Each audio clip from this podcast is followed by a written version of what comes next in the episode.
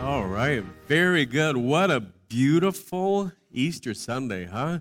To celebrate the Lord's resurrection, and the end. We are truly blessed to have you with us this morning.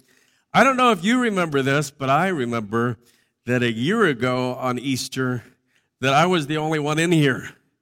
And I was talking to a camera. So, yeah, last Easter Sunday was a virtual service. And so I'm thankful that you guys are here. It's, it's a lot better with you here. I promise you that. Uh, this morning we're starting a brand new series called Running with Good News. And our focus here in the month of April is the biblical church purpose of evangelism. That Jesus built his church with five purposes worship, evangelism, fellowship, discipleship, and ministry. And every month we focus on one of these purposes. And so this month we're focusing on evangelism. Now, As we get started in the series, uh, I want you to go today to Matthew chapter 28, where we're going to read our first passage in just a second. And I'm looking forward to getting into the Word of God with you this morning. Uh, two weeks from today is Friend Day. And I'm praying that everybody will invite at least one friend to come and be your guest. Uh, we'll have donuts and coffee and juice uh, in the lobby so you can greet your friends and hang out with them for a minute before church. And I'm thankful for the hearts of our young people here at Centennial. Wednesday night during youth group, they came in to pray over the Friend Day commitments uh, that are already up. And if you would like to add a card today, somebody that you're going to invite, uh, we have a table right down here with blank friend cards and Sharpies, and you can write your friend's name on the back of the blank card and hang it on one of the places here on the walls. And then make sure as you go out uh, to grab a friend card uh, from Connection Point because those cards out there have the information for the special day on the back. They're not blank cards. So get them on your way out. Uh, also, if you haven't had a chance yet, make sure you sign up for the next step classes that are being offered next Sunday at 4 o'clock. And if you've never taken one of these classes, you start with class 101, which introduces you to Centennial, who we are, what we believe, why we believe in. And then we're also offering class 201 next Sunday for those who've already taken 101. A 201 is a class on Christian maturity. And we provide uh, dinner, child care for the classes. All you have to do is let us know you're coming and so you can sign up electronically on your device, even right now at servechurch.org or at one of the kiosks in the lobby. And uh, we do need a small group to help us with the meal for next week. So if you could do that, if you're a small group that'd be willing to help, see my wife, and I sure do appreciate it. All right, hopefully you've made it to Matthew 28, and let's read there. In the end of the Sabbath, as it began to dawn toward the first day of the week, came Mary Magdalene and the other Mary to see the sepulchre. And behold, there was a great earthquake. For the angel of the Lord descended from heaven and came and rolled back the stone from the door and sat upon it. His countenance was like lightning, and his raiment white as snow. And for fear of him, the keepers did shake and became as dead men. And the angel answered and said unto the women, Fear not ye, for I know that ye seek Jesus, which was crucified. He is not here, for he is risen, as he said. Come see the place where the Lord lay. And go quickly and tell his disciples that he is risen from the dead. And behold, he goeth before you into Galilee. There shall ye see him. Lo, I have told you. And they departed quickly from the sepulchre with fear and great joy and did run to bring his disciples word. And as they went to tell his disciples, behold, Jesus met them, saying, All hail. And they came and held him by the feet and worshiped him. Then said Jesus unto them, Be not afraid, Go tell my brethren that they go into Galilee, and there shall they see me. I want you to think of this for a minute. Uh, darkness had fallen over all their hearts. The friends of Jesus had been scattered. Hope seemed lost. But heaven just started counting to three.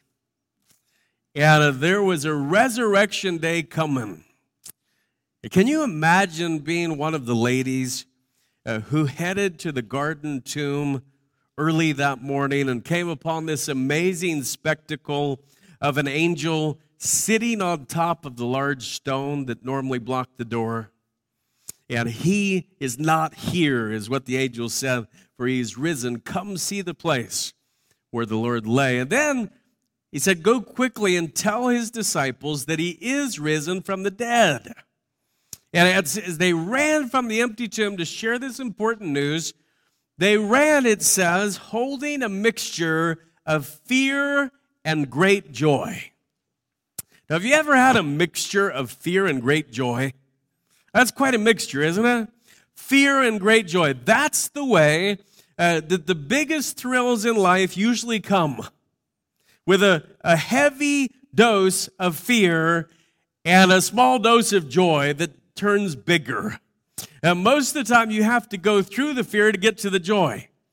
Back when our son Cody was a, a senior in high school, uh, I was the van driver for the senior trip that his class took to Southern California. Uh, back in the old days when amusement parks were still open. And I, on one of the days, uh, they went to Six Flags, which is known for its thrill rides. And they had this kid in their class that didn't want to ride any of the rides. Uh, he was deathly afraid of roller coasters. Right? How many of you would admit that you're afraid of roller coasters? A couple people, okay. And especially he was afraid of the roller coasters that went upside down. Right? He thought he was going to fall out. And, and so he had been walking around Six Flags all day bored. Every time you saw him, he's just sitting on a bench eating like amusement park food. Well, Cody told him, hey, there's a ride that you'll like. It's not a roller coaster. Uh, it doesn't go upside down, and just come ride with us. It'll be fun. Well, that much too trusting young man went into the line with them uh, because the line was in a tunnel and you couldn't see the ride. Right? You went through this tunnel on the line and you got on the ride. And uh, I happened to go on the ride with them that day, so I know this story. And I, I don't remember the name of the ride. It might have been Superman or something like that. But what it does, it takes you over 400 feet in the air and then it drops you straight down at 85 miles an hour. And your body actually floats in the air for just a moment with all the G forces involved. And I'll never forget seeing that poor guy's face on the way up. As he started to realize what he had signed up for, he was all strapped in. he couldn't get out of it. And on the way up, before he figured out what was going on, his face was filled with fear. And he, was just as scared as anybody could ever be, white as a ghost. Well, we get up to the top, and it hesitates for just a moment, and you can feel, you know, as your stomach shifts and then straight down. And uh, they take a photo of you, right? As you drop, they take this automatic picture of you that you can go look at afterward. And when we got out and looked at the picture afterward, he had this great big smile that was sort of like a fearful smile, like, I don't really think I should be doing this right now, but that was really fun. And, uh, and then when they came out and looked at it, his smile was temporary, okay? He could not believe that he got tricked into doing something thrilling. And he didn't ride another ride the whole day. He was out. And so I read about this in science, and it's called uh, a frisson, F R I S S O N. And uh, scientists tell us it is the place between thrill and fear. The place between thrill and fear.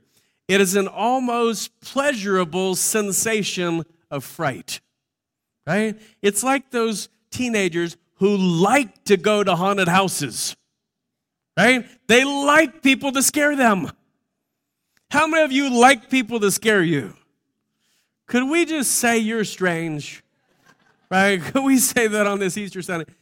You like people to scare you, right? You like this to happen. And it, man, you may remember this feeling from asking that girl out on a date for the first time. Or maybe when you asked her to marry you. Or could have been your actual wedding day. Yeah, I heard about a farmer that goes to church here. They had to actually come and get him off the tractor to take him to his wedding. I don't think it had anything to do with fear. I think it was logistics. But uh, remember those butterflies, those, those jitters, whatever you want to call them, the day you went in to take a big test to see if you would get a college offer, your first day at a new job, uh, filling out the paperwork to make an offer on your first house, back when houses could actually be bought, right? Now your first house, $359,000 for this closet. um, and ladies, I've been told that, that childbirth is a pain pleasure experience like no other. Is that true? I, have heard it's true. I've never experienced it from myself. Yeah. But uh, let's talk about this journey today from sorrow to joy. And the notes are in your bulletin if you want to follow along. They're also on the YouVersion app. And you kids have bulletins that are specially made for you. Let's talk first about sharing the gloom. Sharing the gloom. You know, it wasn't supposed to end like this. They had thought that Jesus would usher in a kingdom that would defeat the Roman government. They had counted on so many things. And now it looked like death had won. And it looked like Satan was going to get the victory. And grief was hanging over their hearts like a cloud. They lost all hope. They thought he was the Son of God. But early that Sunday morning before dawn, they, they for, forgot about those things for just a moment, kind of pushed them aside and fought through their pain to bring sweet spices that would anoint the body of their friend, their teacher, their healer, now taken from them. And I think we all understand some of the gloom that they faced, the, the pain that they experienced, uh, the frustration that they shared. There are people here this morning, if you're being honest, joy is the furthest thing from your mind. Easter is just another day of misery for you. And yeah, you might eat some Easter dinner later or scatter some candy out for your kids, but you're disappointed with your life. You're not happy. You might even be disappointed with God. After all, He could have given you that job you wanted, or repaired that relationship for you, or kept you from getting sick, or protected your loved one better. You could be a teenager with feelings of complete despair. Your parents don't understand. You think that maybe God actually just put you in the wrong family, right? Some of you, when you were teens, you thought the same thing. Everything is frustrating for you, and you're not sure if God even exists. Maybe your friends tell you that He's for sure not for real that whatever, you just feel like there's nothing worth living for. And you could be a category all to yourself. You'd be single or married or divorced or living on, under all sorts of circumstances. Somehow you have this cloud of despair hanging over your heart, just like they did on that Sunday morning. And it's interesting that these ladies were courageous enough to walk to the tomb in the midst of their pain.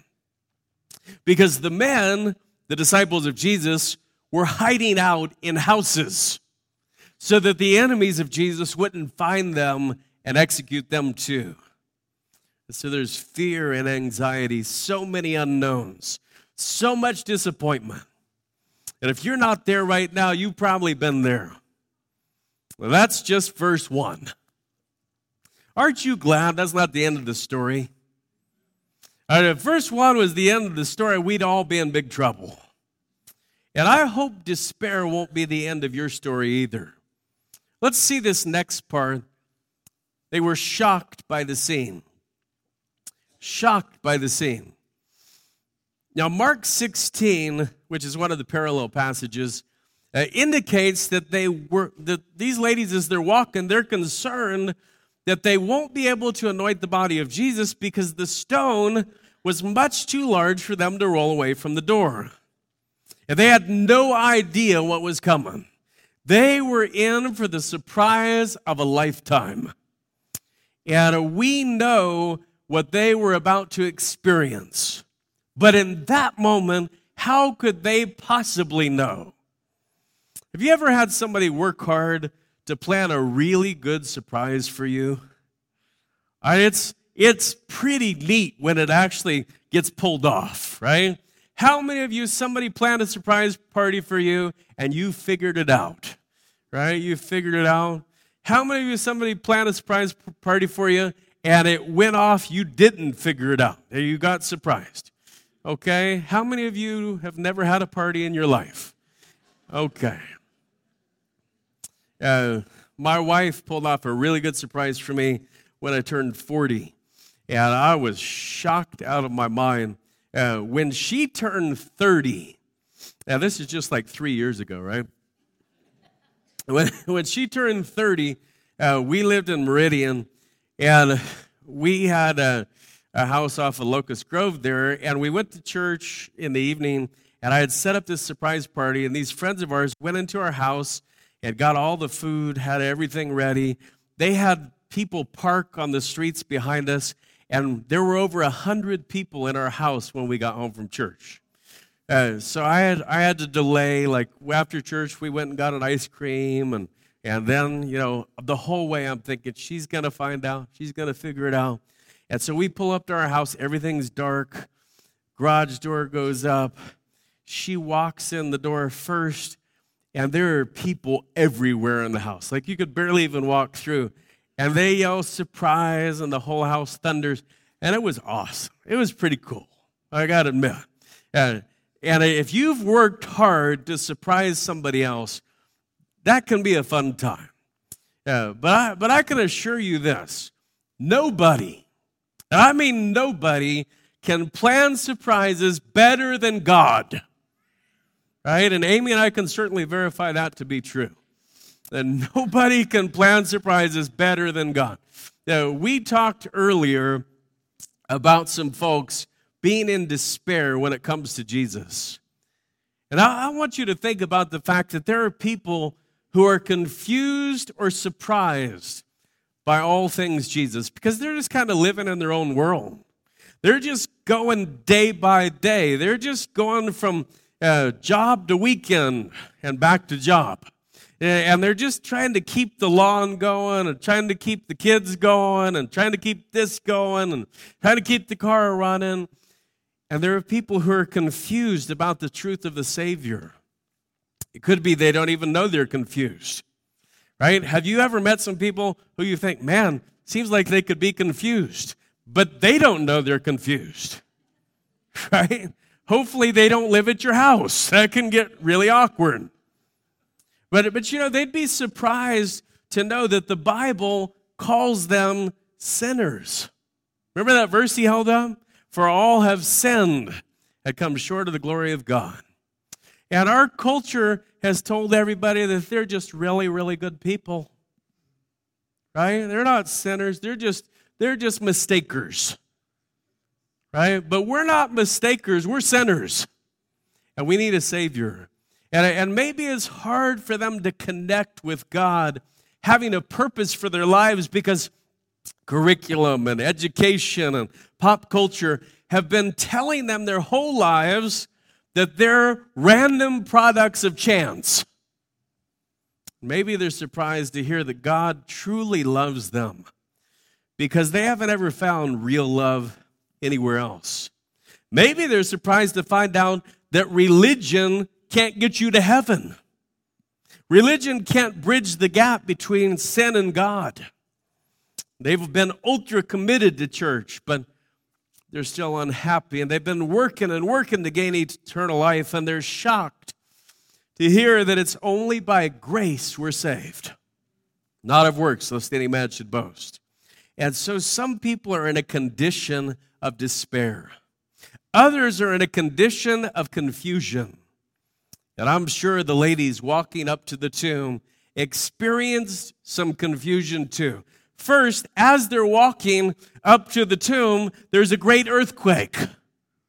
By the way, this past week was the one year anniversary of the major Idaho earthquake of 2020. You guys remember that?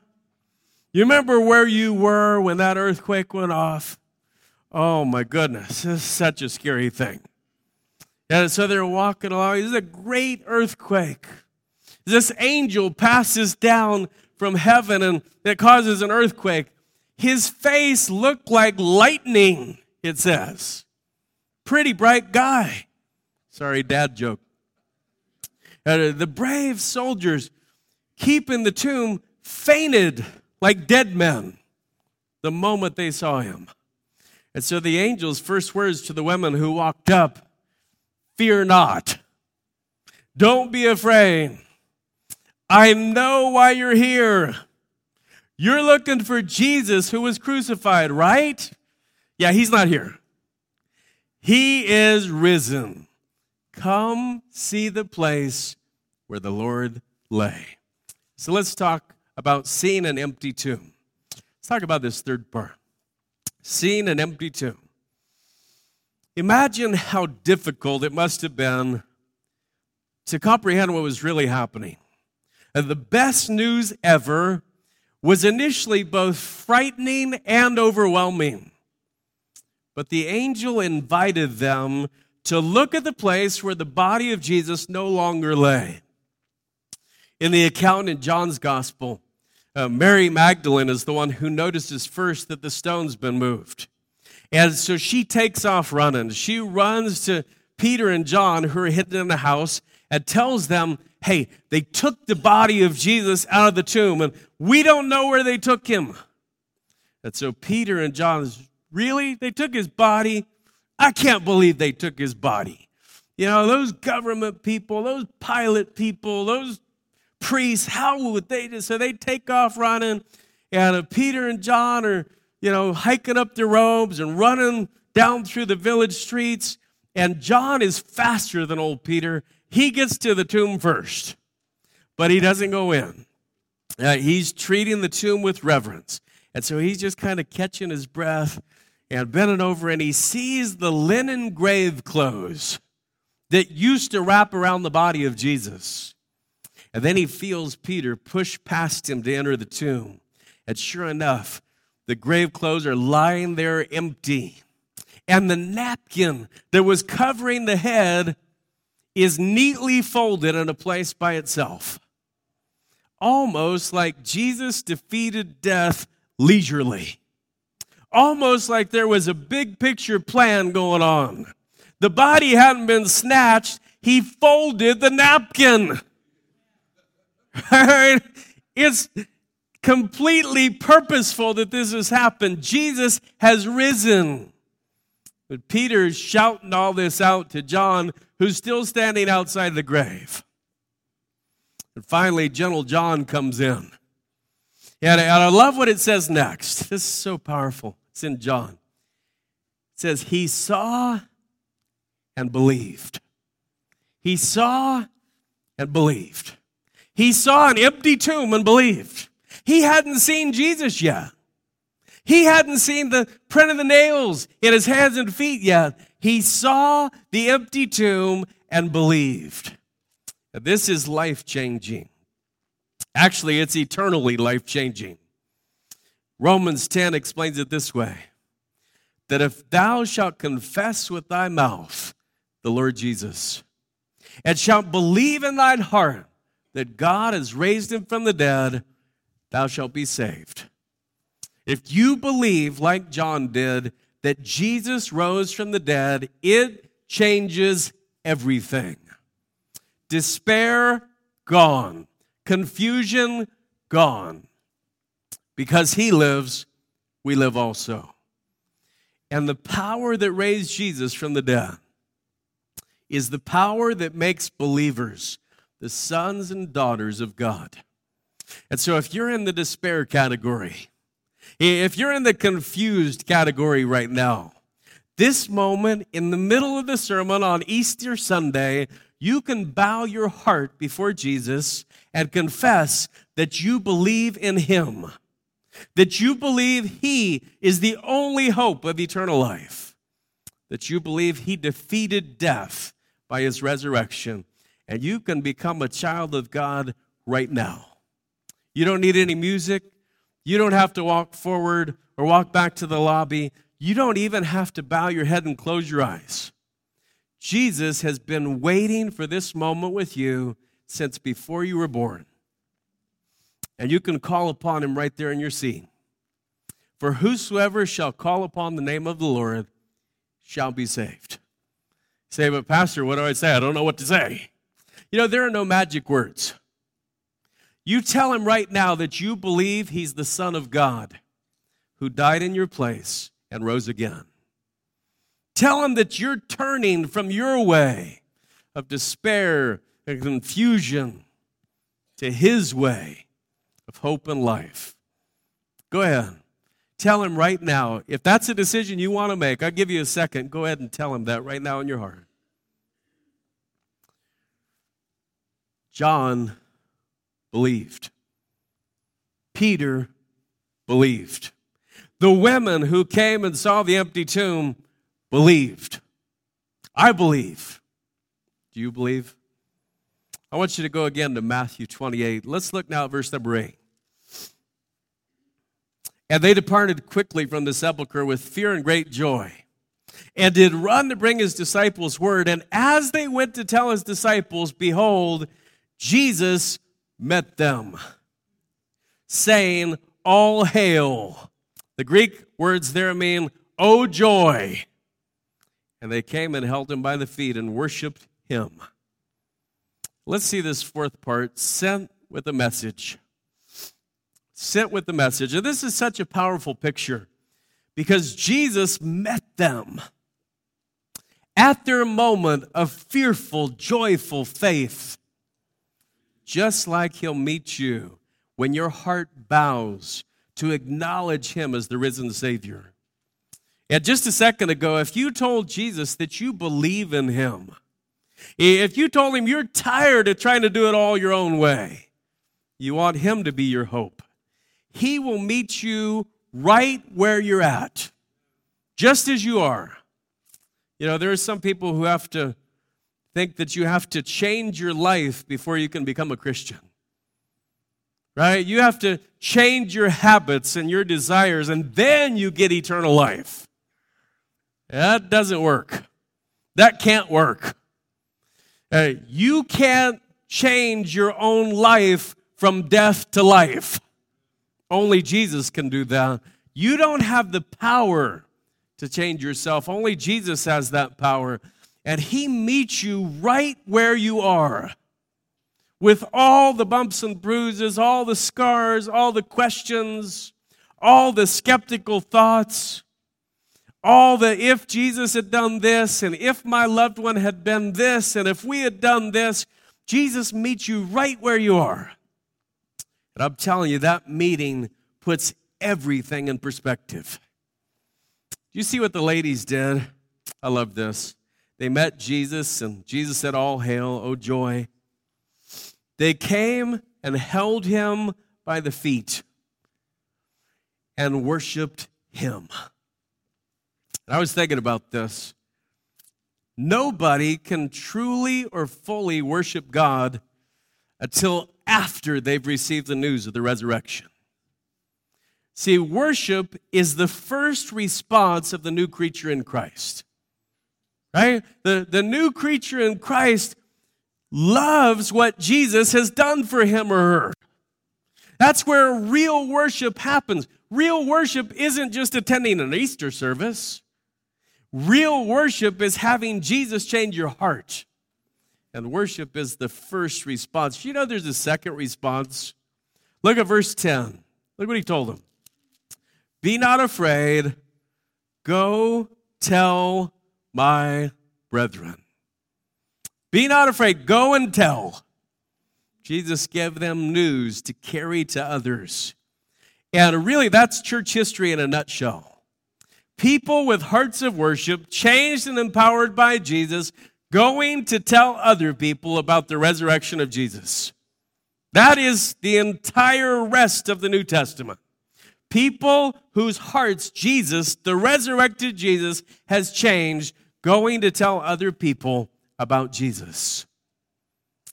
And it's a, it's a tough thing sometimes because, you know, some of the early Christians who went to tell others, they were killed. They were martyred for their faith. We don't hear much about it because we live in a pretty cushioned world, but there are still people today in parts of the world who are martyred for their faith. They're killed for being a believer in Jesus, or they're disowned by their family, or they're cast out from the family income because they believe in Jesus. And there is a price that is paid with the belief of the resurrection. And that's what the faith challenge is all about because our hearts are at different places concerning the resurrection. And as we think about that today, I just want to ask you where's your heart? What kind of heart did you walk in today into this place with? A heart in despair? Maybe disillusioned? Hardened? Like nothing bothers you anymore? And I'm telling you, we live in a world where that can happen because the news every day is another this and another that and another disaster and another shooting. And uh, it, it can harden us to the point where we think, you know what? Nothing surprises me anymore. And we live in a world where sin is running rampant. Jeremiah said that there was a people who could no longer blush. That's kind of describes our world today, isn't it? Maybe your heart has been neglecting the need for Jesus. Maybe your heart is telling you to wait to make a decision for Christ. Maybe your heart has confessed Jesus as Lord and you're an authentic worshiper of the risen Christ. And if that's true, the next step's clear. Go and tell. Go and tell. See, the men and women who saw the risen Savior in person gave the rest of their lives to go and tell, and nothing and nobody could stop them from talking about what they had seen and heard. Kings couldn't shut them up. Laws couldn't hold them back. Torture couldn't slow them down. Even martyrdom only made their voices more powerful.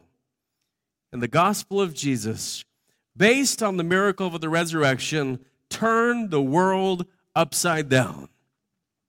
By the way, the resurrection is still turning the world upside down, one life at a time.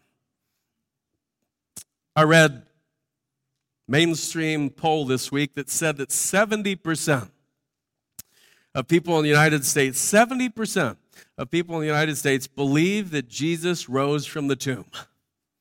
Now, how many of you believe that 70% of the people really believe that? Right? That's crazy. Now, if 70% of our culture really believed in a risen Savior, do you think things might be a little different around this, you know, these parts?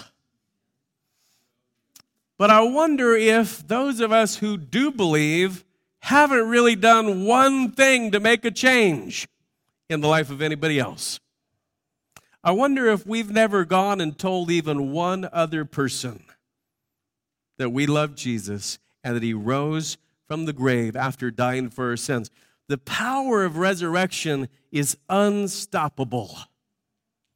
And if you've started to feel like the culture's winning, and the enemy is too strong, and the church is withering, and Christianity is fading away, it is time for you to take a new look at the power of the resurrection.